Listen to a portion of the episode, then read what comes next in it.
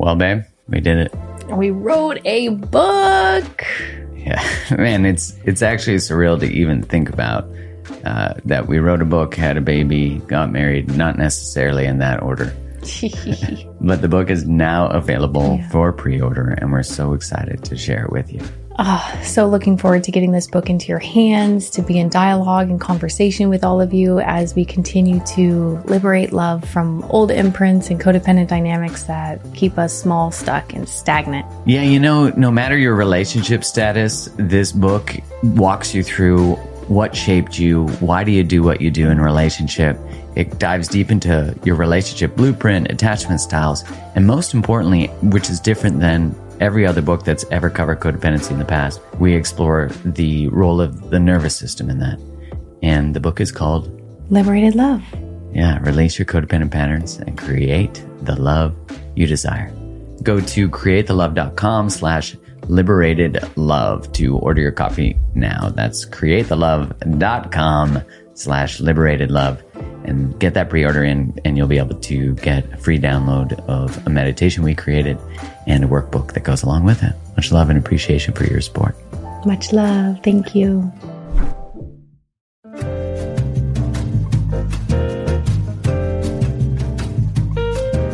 What's up, everybody? Welcome back to another episode of the Mark Groves Podcast.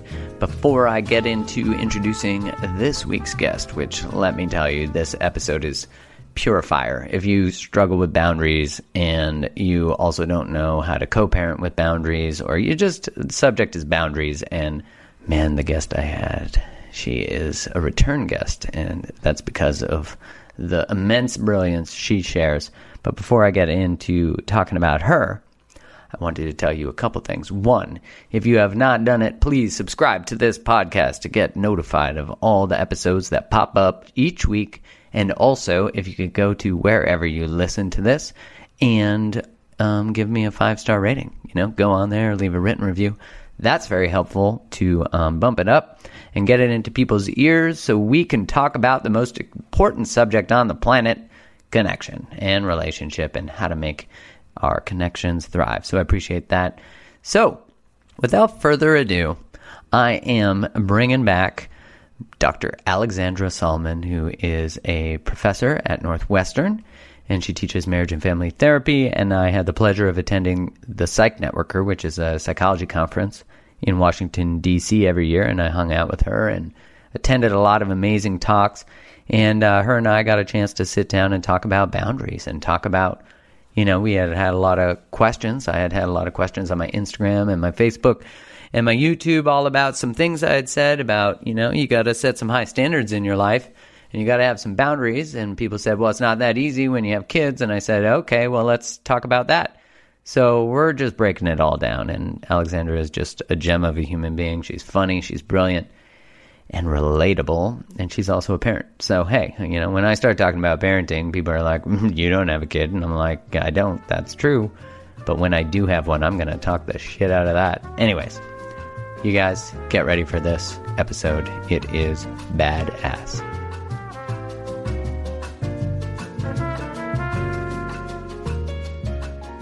Well, as everybody knows, I've had you on the podcast before. I've had you on the podcast before. We talked about a bunch of stuff. I think we talked about sex mostly on that one. Yeah, in the book, and Loving Bravely, I think. And Loving Bravely. For the people that don't know, I've recommended this book as a must read. It is like an essential must read of all building your relational awareness as you talk about. And so to further that, because I had a lot of conversations in the last couple weeks on my Instagram about boundaries, about getting over exes, and those types of things. So I wanted to explore the subject of boundaries 1st mm-hmm. And then what does it look like? What are they? How do you have good ones? What's the benefit of them? What's the cost of not having them? Yeah. So before I even tell the whole story. Yeah. Yeah. Yeah.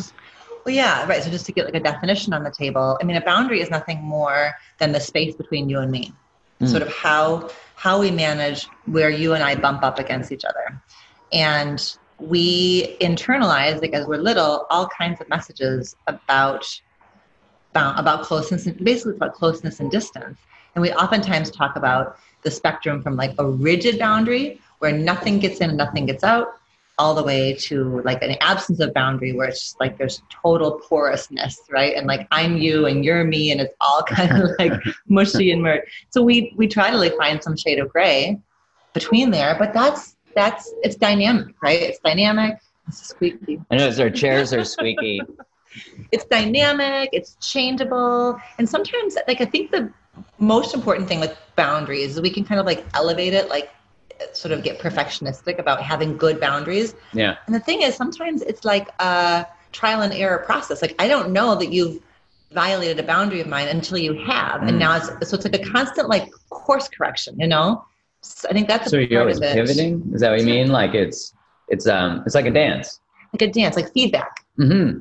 Like I have to be willing to say, "Come closer, back up," um, because it's because it's dynamic, and we may have like there's really interesting research about cultural stuff like different cultures really have internalized different notions about how appropriate it is to sit you know like how far to be from each other. definitely true. You know like different parts of europe versus asia versus the us there's gendered elements about like just like literally about the physicality of how close to sit when to touch how to how touch. to touch. yeah. Yeah because i noticed when i i remember being canadian where we're like almost too nice in a lot of mm-hmm. ways. We are the poorest person who gets stepped on, and then we apologize for you stepping on us. Mm-hmm. Um, I noticed that when I was traveling and I was in Europe and I had to catch a flight and it was first come, first serve. So I was in front of the line and people just freaking stood right in front of me. I felt my boundaries being totally, yeah. but they were cultural because to them they were just doing what they do. Mm-hmm. Mm-hmm. So I get that. That makes sense. Yep that's the stuff that needs to get worked out in relation in like an intimate partnership. Mm-hmm. rather than being like i'm right and you're wrong it's a conversation. Like why? Like what is how do you know when i'm violating your boundary? How can you give me feedback in a way that i can hear? You know that it becomes like the two of us shoulder to shoulder figuring figuring it out versus like foreclosing on that like you should have known. Mm. and you're wrong and i'm right. You know, it needs to be more kind of conversational and exploratory i think. Does that come from because i find a lot of a lot of people have the expectation in love to be like well if you love me you just get me. Oh my god right. right right, right. and so when someone uh, does something that maybe they learned in their family a violation of a boundary that to them was just normal in their family to violate whatever boundary that is and then they step into an intimate relationship and it, well if you just got me you just know not to do that. And it's like uh, i didn't know so, how do people know? Well, first off, obviously exploring, having that conversation. I love that you always talk about um, instead of being against each other, like the problem sitting in between you, you're facing the problem side by side. Mm-hmm, mm-hmm, mm-hmm. And I think that really shifts the whole idea of what a relationship is that you're not trying to, you know, make the thing be right about the thing in the middle, but really actually be right together. Yes. Yeah, yeah, yeah. And that was a huge shift for me when you talked about that because I even thought about it physiologically. If you're side by side facing something like you're walking, mm-hmm. it feels very different than being adversarial. Mm-hmm. Yeah. Yeah. So, in the context of understanding when a, vi- a boundary has been violated, how would someone know? Like, how does someone know? Like, how do they tune into that? I was just thinking about an example. Um, of a couple from two different cultures. Mm-hmm. and they come together and they're married and they're it's their first experience of loss. So one partner loses her dad. And in her mind it's crystal clear how the husband ought to behave when he arrives at the funeral home like at the home of the of of the you know the, the widow. Yeah okay. And the and the cultural script is you walk in the door and you immediately greet the widow. You don't even make eye contact with anybody else and so this husband walks in and does not greet the widow first because it's not his culture. Mm-hmm. And he's new at this. And and his wife felt this massive boundary violation. Like you don't get me. Like you are boorish and mm-hmm. you are rude beyond because you didn't greet my mom you didn't greet my mom first like how could you not have done that it's one of those things where the it was so clear to her because it's a downloaded program yeah. that she grew up with and it was and so she knew her boundary was violated because she felt the rush of rage ah, you know? So anger anger can be and the, you know anger is like one of these emotions that really requires our like sculpting right and like working with it. What do you mean? Like the it's in its raw form it's a pretty like non-relational experience, right? Like just the raw rage. Oh, like like the aggressive Yeah. output rather than rather than like sculpting and be like i'm so angry and i want to be Ah. mindful of how i you know like say this just like it needs to be kind of like crafted a little bit into something the other person can hear which is hard because anger and emotion is like no no no you must say all of the things right now well, I found that that has definitely been um, like my experience with anger was I found my mom was often very sort of uh, her energy or her emotion felt uncontrolled. Mhm, Not that she was overtly angry, but her energy was like chaotic. mhm, mhm. And so I was so afraid of anything that resembled that chaos. So I didn't know how to birth it within myself. Yeah. So it took a long time for me to even be able to breathe into flooding, be able to give words to feeling so overwhelmed, then being able to express anger, not like a freaking pressure cooker, like you're saying. Like, Right. I felt flooded, so then I'd let it all out. But by then, I had already been so porous. My Mhm. boundaries were so porous Mhm. that by the time it came out, it came out. No one would listen to me at that point. like there's a lot this is a lot yeah yeah, yeah. Ah, and it would be so much hurt that I couldn't. The thing I want to bracket about what you're saying is Yeah. I think it's so important to support men talking about their early experiences of their mom's emotionality. And I think we don't go there for so many reasons. Like, I think it can feel deeply shameful to men about how much of their emotional world was shaped by how they experienced their moms. Like, there's, I think, a shame, there can be a shame about that, or it can sort of feel like God forbid, like emasculating to talk about what it was like to be a little boy face to face with your mom's big emotions. Yeah. But there's, I think that is, especially for men who go on then to partner with women, it can get really fuzzy really fast. And that little boy who really didn't know how to handle an emotional mom gets activated and he takes the wheel, you know, and he can't do shit, right? He doesn't Yeah, know. my little boy wasn't very good at the wheel. No, because he was a little boy, and and I think that. but until you can like start to talk about that, um, you can't you know you can't heal it, and you can't figure out how to do anything differently. But I think there's a ton, I think there can be a lot of shame and silence about what it was. And I think this is also like a message for parents too, like Yeah. that whole importance of like mindful parenting, like just to know, to know for a woman especially to kind of be empowered enough to be aware that her big emotions to kind of see it through her kids' eyes. Yeah. It's a pretty scary thing to have an angry, out of control mom. Yeah, and uh, you know, even whenever I talk about her or my dad in the experience, because I love them so Mhm. much, and I felt like I had a good, you know, quote unquote, good childhood. So it, there's a part of shame that comes even when I shared that, Yeah. where it's like, uh, if she listens to this, I hope she knows. You know, I that's the under t- text, the subtext, sorry, that's coming through is like, I hope she knows I still love her, and I know that she was in pain. But as a little boy, I really, um, and I don't want to make this about me, um, but as a little boy, I really wanted to like save her from those feelings. I didn't know I wanted to do that, Yeah, but I yeah, see yeah. that role in my adult, previous adult relationships. Yeah. Well, I well, first of all, I hear you on the whole like use. I mean, the use of self is like my use of self stuff has always been a part of my teaching. I think it's in part we are. I think we're drawn to this. Anybody who is in the field of you know the stuff that we do, I think is drawn to it in part to heal our own stuff. And so Mhm. there's a need. I think there's a need to be honest and authentic about that. But then there's this trickiness also about like honoring the boundaries of people who did not consent. My mom did not consent yeah, yeah, to me being part of this world. And so I hear you on that. Like I, I struggle with um, how to be authentic and represent my early experiences in a way that honors, right, that my family, like my attachment figures are on their own journeys and trajectories. And I'm so grateful that I get to keep recreating those relationships again and again and again now as an adult. And I think there's like healing that comes, right? Like yeah. we heal the little boy and the little girl by getting a chance to kind of redo those relationships. Well, and, yeah, sorry. Yeah. Uh, and in doing that too, it's interesting because like through the healing of my relationship with Kai and previous relationships too, my relationship to my mom and with my mom has completely transformed. Like her emotionality is much calmer. She's much different with me, you know, because and and so I think for the people listening, knowing that like the inner work you do is so powerful in shifting and and we were listening this morning to Terry Real talking about the work you do to heal yourself as a hero within your relationship um, heals the next generations. Which Yeah. I was like, wow, that's so powerful Yeah. to think of that. Yeah, yeah, yeah.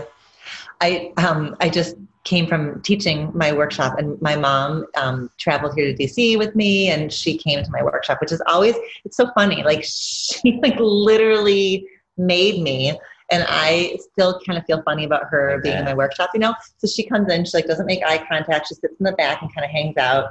And at the one hour mark, I don't give a everyone a break. I just kind of say like, if you need to, just like kind of stretch and there's a little bit of stretching going on. My mom gets up out of her chair, walks right up to me. I'm like at the podium, walks right up to me, and she's like, "Honey, now what? What was Emily's last name?"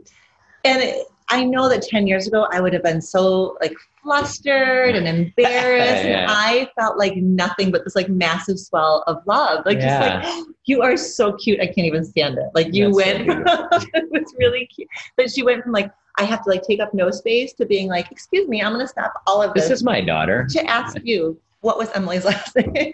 really And the fact that you that's so beautiful, and the fact that you present uh, stuff about sex, and your mom's Yeah. kicking it in the back. I had her cover her ears at one point. You're like, mom, Something earmuffs. Little earmuffs, mom.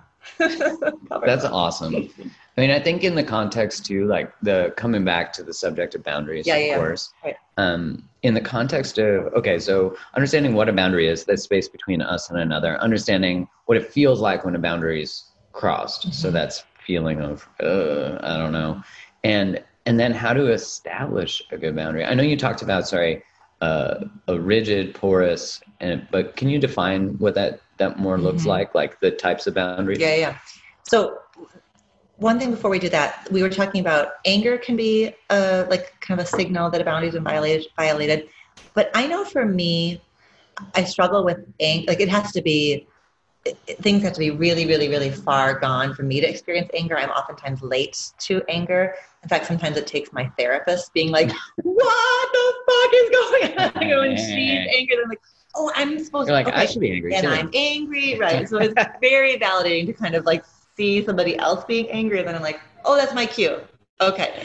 Um, so it's for those of us who kind of have that, like that's our last thing. It may be for me, it's like a subtle, like a twist in my gut. Like for me, it's super physiological. It's located in my core, and it just feels like a twist. Like Yeah. I'm saying yes, but my truth is no.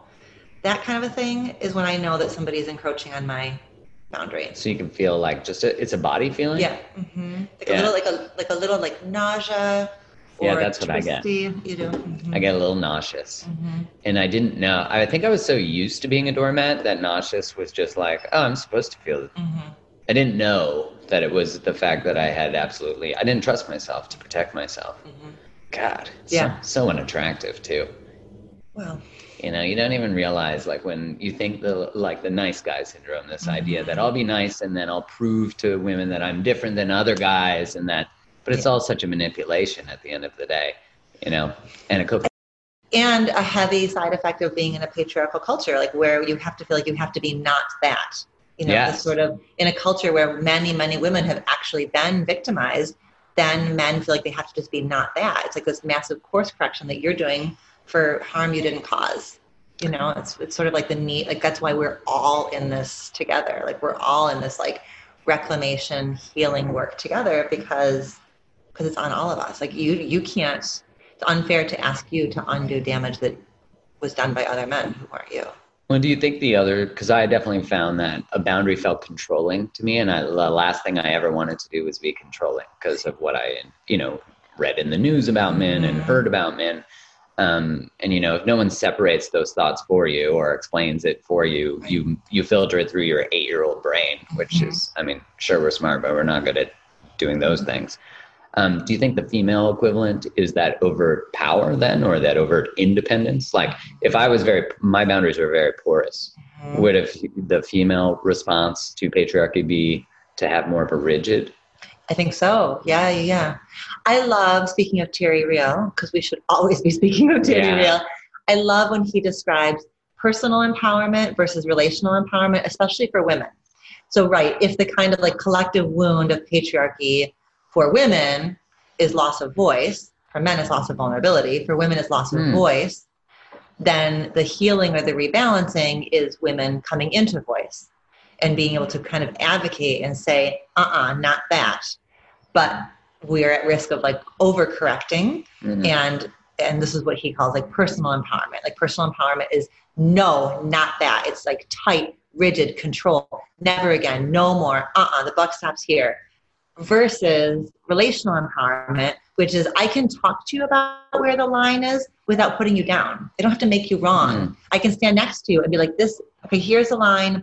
Here's why it is here. Here's how i feel when it's you know not honored. Like that that it's more of a feedback process rather than like a what um, my young my um, graduate students would call like canceling. You know like cancel just canceling somebody. Like just like you cross a line never again you're out of my life. I never heard of Canceling? canceling.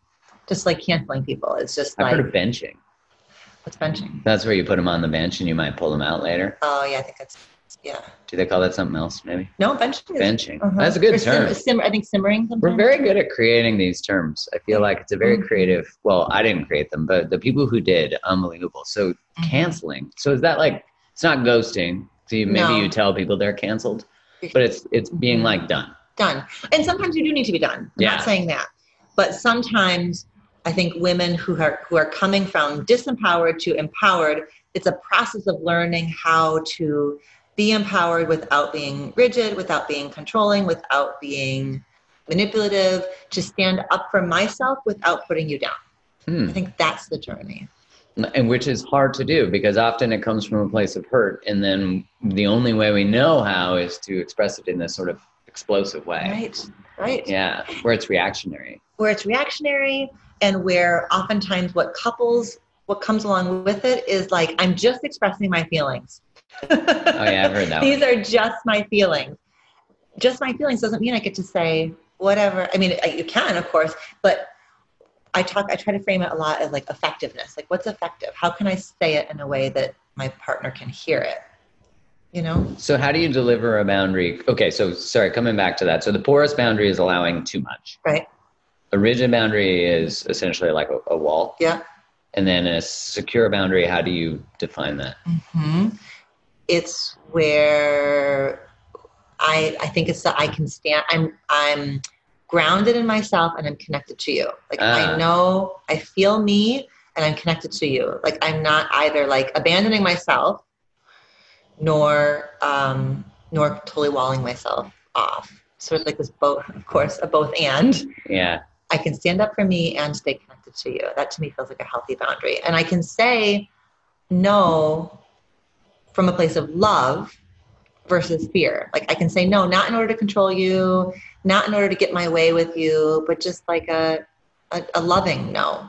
you talk about that in your book that Mhm. like if you i remember that part where you said if you don't have the space to share with your partner what is okay and what is not then your relation if you don't feel like you have a voice or you don't then your relationship is coming from a place of fear Mhm. is that is that what Mhm. yeah i think Yep. and then it's as opposed to so a place of fear being just so like people listening understand a place of fear would be like i'm afraid to tell you this because of how you might react or there's not a safe space or i've never done it before or no one's ever whatever it is as where a place of love to communicate that would be this idea of like being able to tell you what i need from you or what's okay or what's not Mhm. is actually telling you how to love me Absolutely. Right, Yeah. right, right. Yeah.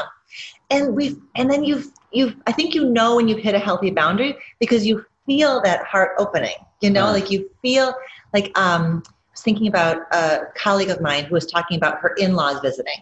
yeah And in her mind, they stay way too long. They don't respect the boundary. They show up, they unpack, like they don't know, you know. And so sh- her work with her husband was to say, "This is where my boundary is, whatever it was, five days, you know, or whatever the thing was." it's pretty good whatever it was. Yeah. And basically, what she was trying to titrate was the, the the healthy boundary was what she could articulate, and then when they walk in the door, she's this right. Yeah. She's open hearted, like I am so glad you're here, and she could say. I'm so glad you're here because she was able to say, "This is the amount I can do." because she knew what her energy could handle. Yep. When was the goodbye going to Mhm, happen? mhm. I mean, that's so true because I, I was just thinking about what that might feel like if I was in her position as you were explaining Yeah. it. And if I knew what I was committing to that felt good, Mhm. then I would be able to show up with the right energy and the right space. And am I spending 18 hours a day with them or am I like, Yeah. do we get pockets of in law time? Yes. Right. You know? Right.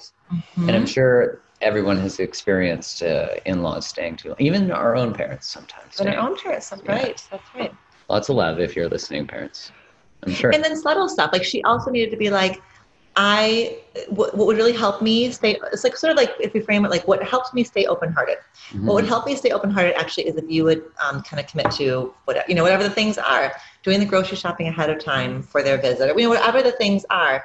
If it's guided by what would what I need in order to greet your parents with an open heart is X, Y, and Z. I think that's versus you better and you don't Oh, and you yeah. never and they're so and you're so and you know all of that kind of stuff just creates this big like dust bubble dust what would it be Storm? dust storm where the thing that's getting missed is like i want to be open i want to connect with you i want to be open-hearted and here's the things i need it's Yeah. a different means to the same end right Well, and especially when you approach any sort of conversation, not just a boundary, but any conversation with your partner that is framed in a way that instantly puts them on the defense, you're not getting anywhere. If they're spending their time defending themselves instead of listening Right. and connecting to you, then you're not going you're not going to get a there's no boundary happening. there's no yeah, the parents are saying extra time if you do that. They're going to be like, I need mom and dad longer. right you're being an asshole. You know. Um, and that's where and if it's a if it's a heterosexual dynamic in the way we're saying then if if that's how she's setting it up then she's at risk of judging him as being like an emotionally unavailable man oh, to- yeah, good call. when she was a co-creator of the situation that created his shutdown Which is, I get, you know, to even further get it, you taught me about this too, about that idea of vulnerability cycles. Mm-hmm. That that's really, and for people listening, if you don't know what those are, I'll tell you. But it's this idea that like my, so when, do you want to frame it or do you want to Yeah, explain it? sure. Yeah. So, um, a vulnerability cycle. This is an article from 2004 that um, Mona Fishbane um, and Michele Scheinkman wrote, which is basically the, the big challenge with couples therapy is how do you hold on to the intrapsychic and the relational? Because both are happening all the time. And as a couples therapist, you got to figure out where you're going to kind of like angle your lens at any particular moment. And so, this is a way of mapping out a couple's dance so you can hold on to the me stuff, the you stuff, and the we stuff. Okay. And the idea is that you and I each have kind of a core wound, Yeah. a vulnerability, a tender spot, an Achilles heel, the pitch we can't hit, you know, whatever Yeah. that is, an abandonment issue. Like where we never get past, essentially. Yeah. Yeah, and it's and it can and it's the thing we sort of like scan the environment for evidence of, you know, and it tends to be, I'm going to end up alone, or you don't value me.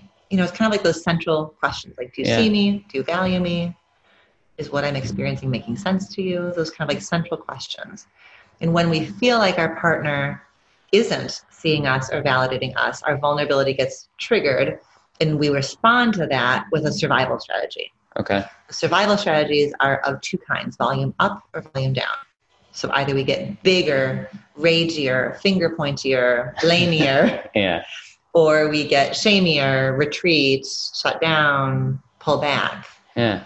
and so and it tends to be that it tends to be that one guy tends to be more outward and one guy tends to be more and oftentimes that's what happens like Yeah. that sort of their couple therapists call it like a pursuer distancer cycle right Yeah, Like, i'm the one that gets bigger louder blamier that's at risk of making you defensive and you're going to shrink back shrink back So shrink that back. would be my vulnerability, and my survival strategy would be your vulnerability. Right. So the you'd be the peanut butter to my jam. yeah So and it becomes like it ends up being like the coolest magic trick of all because because they're always like when we partner with somebody we always end up with interlocking interlocking complementary vulnerability and survival strategy patterns such that we it generates this dance the more i do this the more you do this the more you do this i do this the more you hide the more i yell the more you yell, you know just sort of like round. Yeah, it just keeps going. uh it takes on a life of its own So for the people listening, that is important to understand because when you think about what pisses you off by your partner, that's very often the very thing that you were pissed off by when you were young or hurt you when you were young. Pissed off might be the wrong word, but hurt you when you were young. And then you're, what you figured out to do in response to that is the very thing that does it to your partner. God, it's so messed up when you think about it.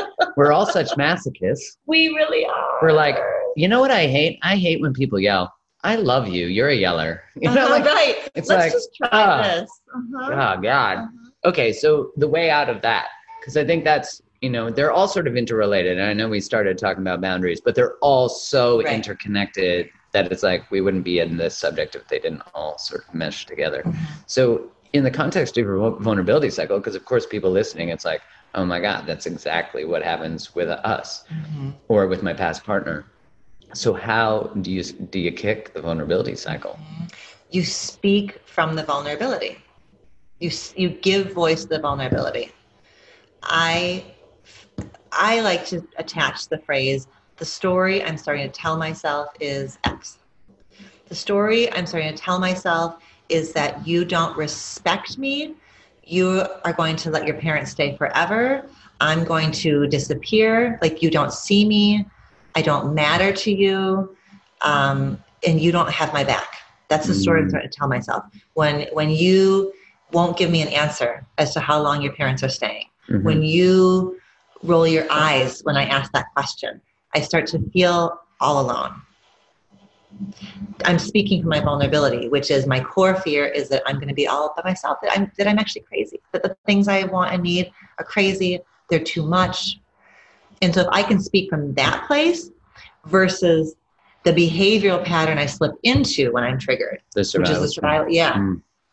that's now there's like there's not i mean i feel like i've never ever met a vulnerability that i can't like love the shit out of right? Like oh my god people's vulnerabilities are the sweetest things. You just want to love them and treat them with care because They're so tender. they're Yeah. so tender. And like that sucked that when you were little you couldn't speak up about what was hurting you because whatever your mom was in her addiction your dad was whatever it was. My god i don't want to do that to you. Yeah. And then it becomes you two against the challenge right and with and taking and holding the vulnerability. And then of course, like in that cycle, when you step out of the survival strategy and step into your vulnerability, you don't trigger their vulnerability. You you connect to their vulnerability. Mm-hmm. Yep. See, it's, Right. it's passable, guys. It's all we can do We this. can and do it this. only takes like what you're saying is it only takes one guy to get their head up above water just a tiny bit. Yeah. To make a, just enough of a shift that the other guy can code it. Because you're right, you can't. If I move my survival strategy back into my vulnerability, you can't stay in your survival strategy. Really. That's true because I might wonder what the hell you're doing. Mm-hmm. Like, wait, we've been doing this for 15 years. You've never ever put down your weapon. And Uh-huh. I've never done it either. And this is just our dance, and then we blow up, and then we might break up, and then we get back together. It's so not fun. It's so much more fun to have your vulnerabilities make love. That's right. Right? That's right. That's And then you could connect with sex that's not like post fight sex that a lot of people get a lot of high off of. It would be like post deeper connective. You've made it past sort of your upper limit. Mm-hmm. Because that's where you turn it, take conflict and turn it into intimacy and more connection. Mm-hmm. Man, I think about like if you've never been past that, your relationship's gonna like next level after that. That's right. As you would say, your former ceiling becomes your new floor. That's right. Busting blocks. I like that. Yeah. Um, okay, so we've covered what they are, what they might look like, how it might feel if one's being violated. What is sort of the perfect? Because you talked about the delivery of breaking the vulnerability cycle, which sounds like it could be a similar sort of language structure. But it, what is sort of like the perfect structure, if that exists? let's just hope it does. Um, of delivering a boundary. Right. Because I think about that and I'm like, hmm, okay, first non-triggering language, like I feel, or in my experience, or my story. That Yeah, yeah, yeah, yeah. I like that. and then how do you like how do you actually deliver it in a way that is non-triggering Mm-hmm. I like all of that. And sort of like, can we look at this together? I'm struggling here. This isn't sitting well with me. We, I think we have a problem around this. Like, i like that mm-hmm. because there are all ways of being partners against the thing the problem. Yeah. okay so that's that's beautiful in the context of relationship so let's rock to the subject of boundaries with people you're not in romantic relationship with right. because I think that's a big one. You know, I think it's challenging to have them with romantic partners, but we usually learned not having them from our parents, from our family. Mm-hmm. So I got a lot of questions about okay, what about a boundary with like an ex? Mm-hmm. Because I said this week that if someone has really hurt you, someone's really damaged you, someone's cheated on you, someone's, and you keep allowing access to them, then you're saying that they're, because you don't want to hurt their feelings. So you don't want to block them. You don't, and I was like, go block people, like cut them off. People got real. Well, what about forgiveness? What about, and I was like, listen, forgiveness is for people you're safe to be in contact with, but forgiveness is not being in contact with people. Right. You, you don't have to. That it- I think we often confuse being compassionate with tolerating behavior, Mm-hmm. and so I was like, okay, we got to explore this a little more.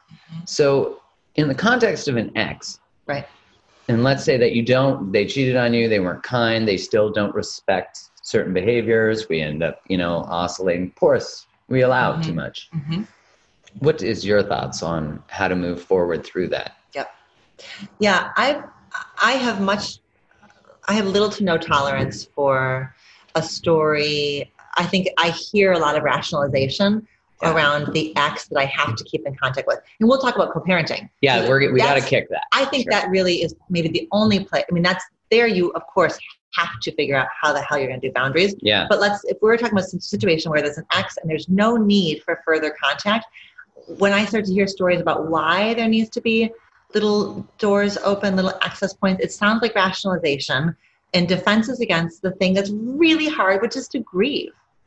Yes. Grieving is hard. It is like a physical, physiological process. Like we know that our brains code emotional pain the same way they code physical pain. So grief hurts. It, like Mhm. literally is a painful physiological process. And so we do, I think, sometimes these little kind of dances in order to avoid the thing of that we don't want to do, which is grief. I think that's part of it. And then part of it, just I need to say, is it's legit harder to have just because of living in the digital age it is it's harder to close every single one of those Oh, windows i just heard a story about somebody who still sees her ex's like venmo stuff Venmo?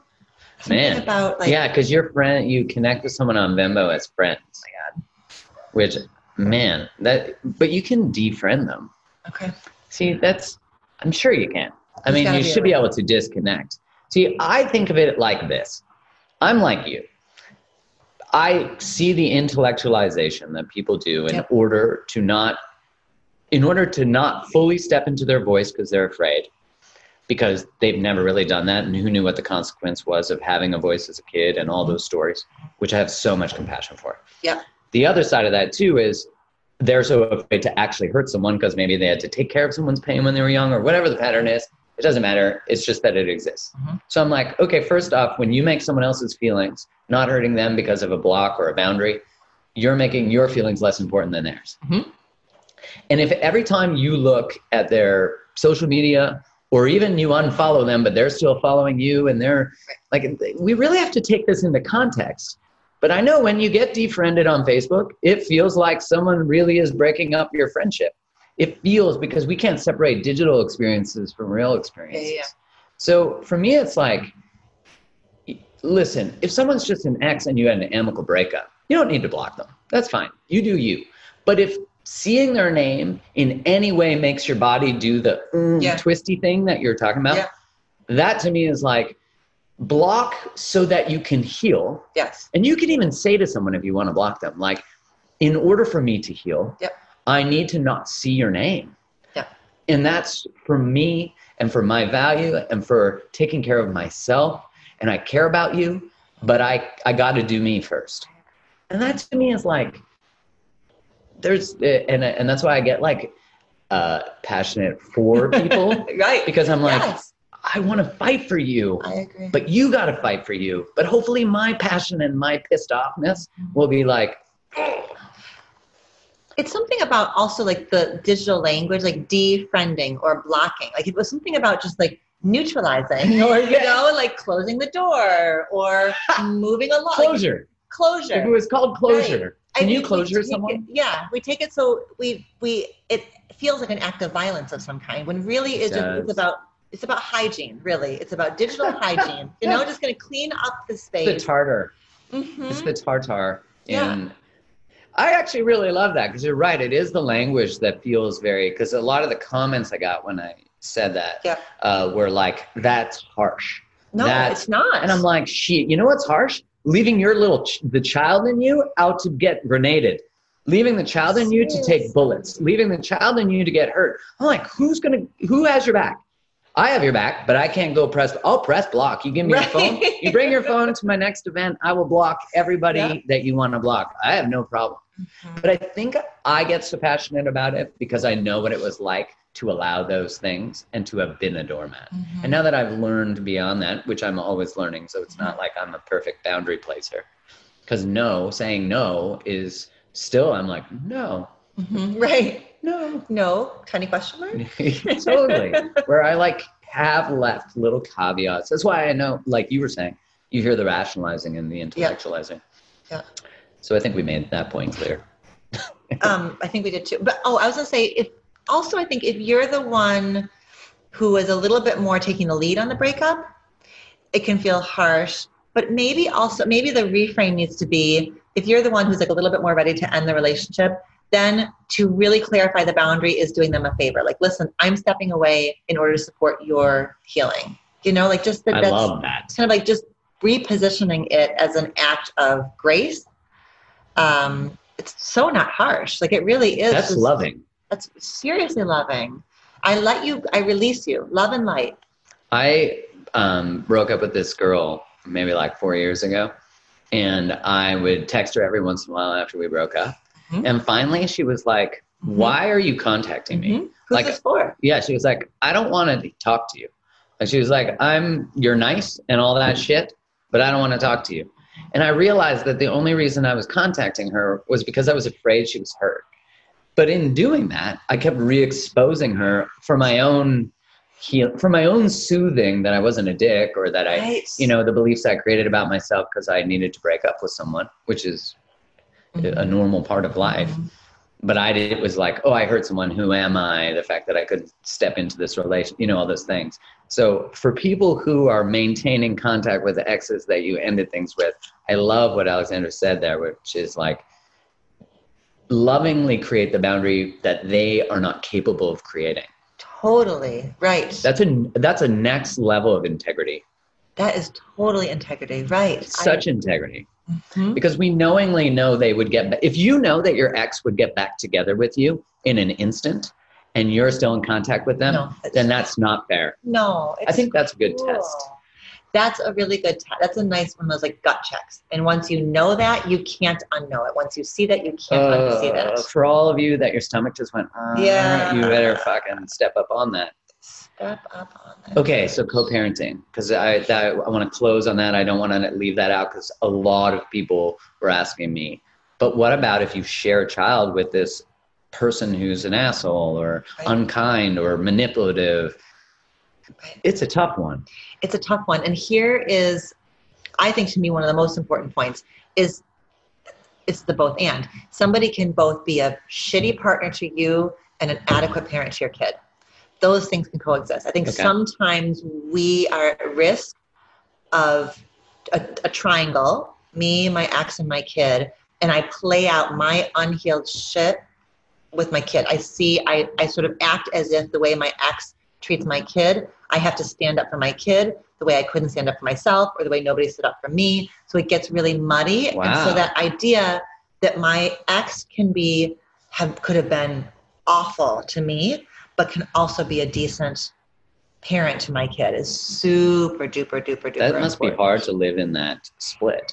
Mhm. i'm not a parent um, but i would imagine that's very hard to live in the split of the pain of the disconnection and the breakup maybe infidelity maybe maybe they have, maybe they started dating the person they cheated with. And now that person is the step parent. And now that person picks Oh. up the kids sometimes. I just like I bow to you because that is some next level grace. you have to be go like an through. emotional jedi that's Yeah. right. That's right. So how does one?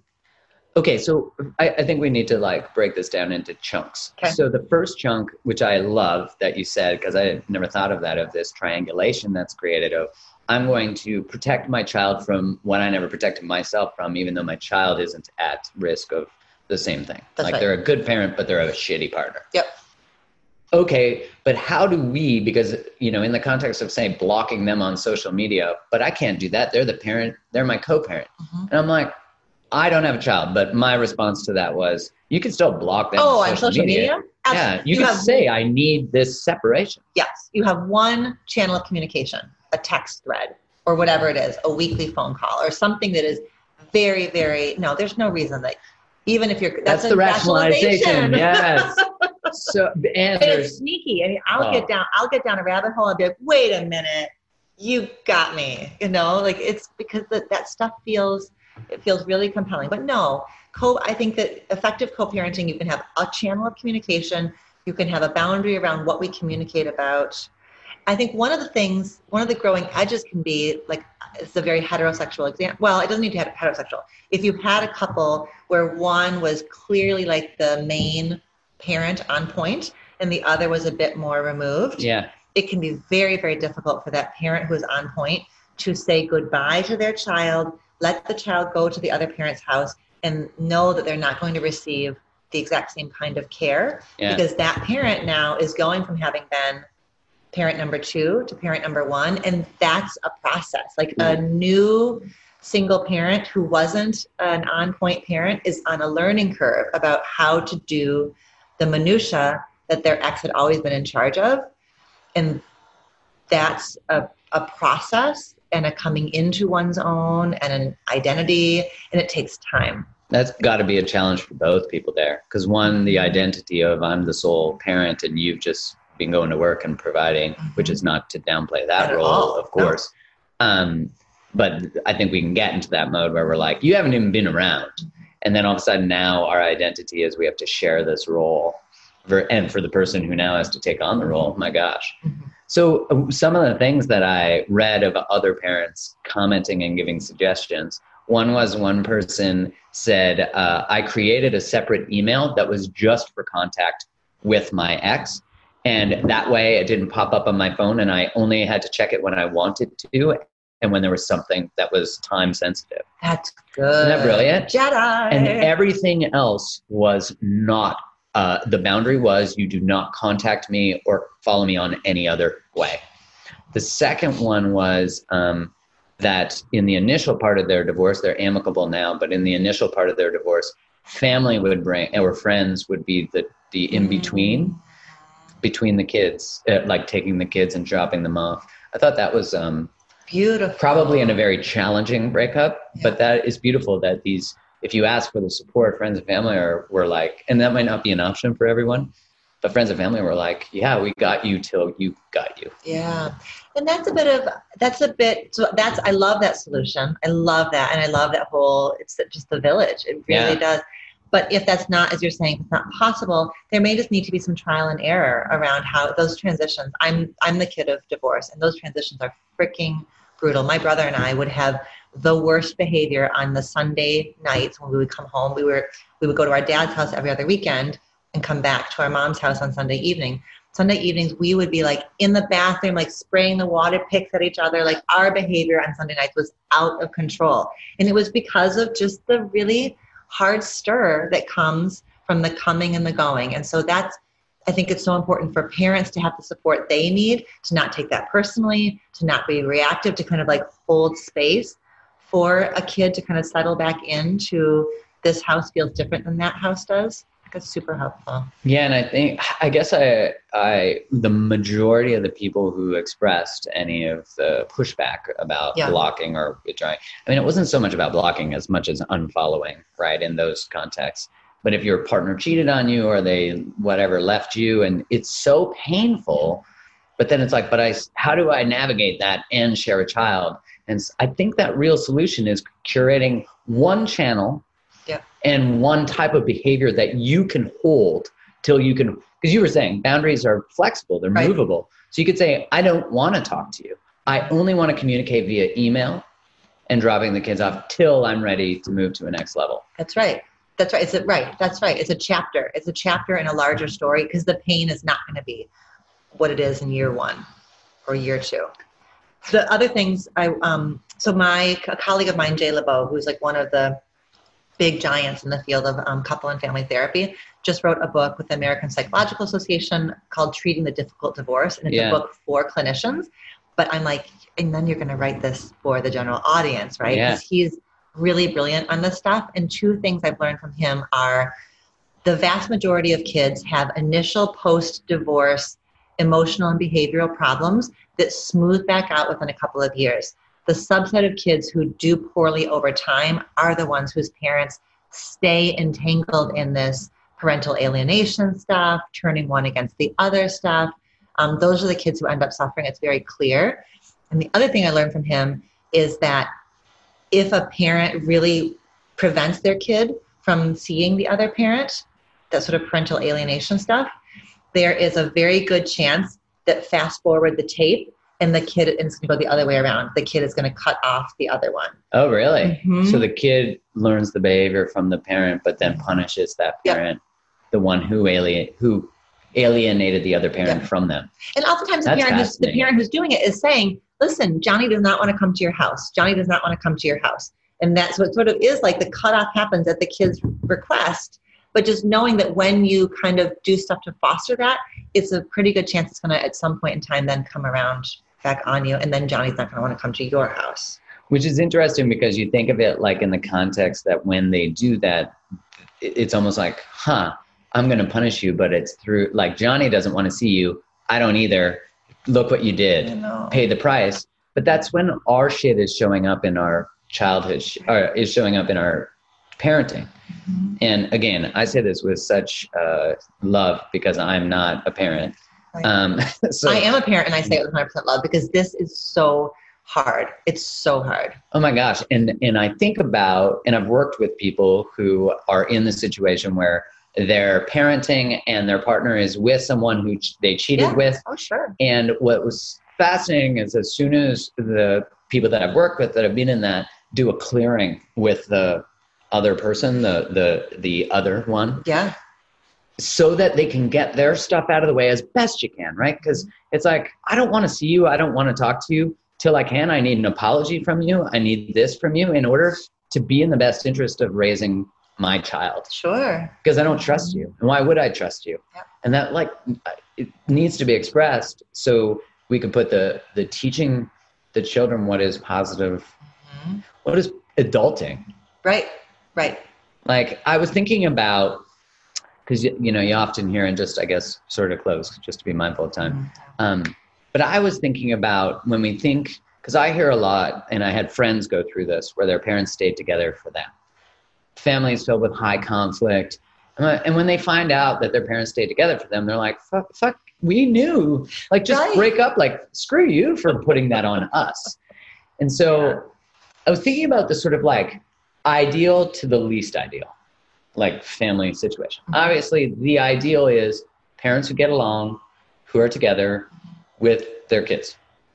Parents who aren't together, who get along mm-hmm. and be, are kind and treat their kids well. Parents who are together and hate each other and treat each other like shit. And then parents who aren't together and treat it. I think those are equal actually. Parents who aren't together and treat each other like shit and parents who are together and treat each other like shit those two are actually the least positive. I agree. Because by staying in a very high conflict relationship, you're teaching your kids to stay in high conflict, and then it's okay, and that's love, and that's stick through it, right. and tough it out. So there's so many. Uh-huh. What do you think about that? I, to- I totally agree. I yeah, I agree. I was like noticed like I was tracking my reaction to that, and I think I would want to equate those final two and not be able to like make a better or worse around yeah. those because it's it's really hard to watch your parents trash each other because you are part of each of them right even if you're an adopted child you are part of each of them and that's the most painful thing is to feel like your loyalty is split and that you can't be wholly in love with each of your parents the way that kids are desperate. Kids desperately want to be able to love the crap out of each of their parents. That's our default setting. And so that's the place from which it's really important to figure out how do you neutralize enough that you don't have to trash that other person for the sake of for the sake of yeah your for your sake of your kid. Yeah i like to hold those words so that you don't teach your kid something else mm-hmm. you know mm-hmm. so i guess in the it, just to i guess close off yep. is have you seen in your experience couples go from a divorce with maybe not as good communication. You know, obviously they divorced, so that would be a good sign. Um, to amicable co-parenting with lots of success. I do think so. Yeah. I think it's hard to do without therapy. Yeah, to go get some support through that process. Yes. I think therapy is essential, not optional. I agree. Because someone who can help you navigate the communication, the structure, the boundaries, translate all the emotions that are going on, yeah. help express the anger. Yeah. And a therapist who, and most therapists do, who really think systemically and relationally, because a ther- I, I would want to be cautious about a therapist who is just solely in your corner. Yes. I want a therapist who can think about the entire ecology of the family. There was um, one of the founding fathers of family therapy is this guy named Nagy. He's got a very long last name, but we call him Nagy. Yeah. And he talked about multilinear partiality, which means we don't we can hold all of the parts of the system in warm, positive regard. So I, I would that. want, even if the therapist is just working with one ex, right? That's the only client's individual therapy. I want that therapist to be able to kind of hold in warm regard all the parts of the system. So advocating for the advocating for the client, but not at the expense of everybody else. Yeah, which is would would you recommend them seeing someone who's separate from each individual first? Yeah, there are therapists who can, you know, I think you can do post-divorce couple therapy. Yeah. Where it really is just about co-parenting. That's a really nice way of doing it. So I've one therapist, yeah, for sure. And it's helped process so much of the stuff in their relationship. Yep like the ones that I know. Um, okay, amazing. Where do people find you? dralexandrasolomon.com. And your book, Loving Bravely, mm-hmm. crushes. It's so good. It helps. Uh, what I love about it is it is consumable language that is um, distilled in a way that is so relatable and easy for people to, like, if you've never read a relationship book, if you've never even looked at your relationship story, if all the stuff we're saying today, you're like, what the hell? what my child what alexandra's book goes through boundaries it goes through everything and you do write out your relationship story. You think about your family. Actually there's some really cool questions that she gives you to talk to your parents about. I love that. I did it with my parents. It was so beautiful. Um, so check her out there. She also posts all the time on instagram. And um, she has a new book coming out which i will obviously share with everybody so you don't have to worry about looking for it. You will get it in your inbox. And anything we talked about today will be linked in the show notes. Uh, I'm so grateful for you. Thank you for the work you do and just for being such an amazing human. That was really fun. Thank you. It was so fun. Thanks.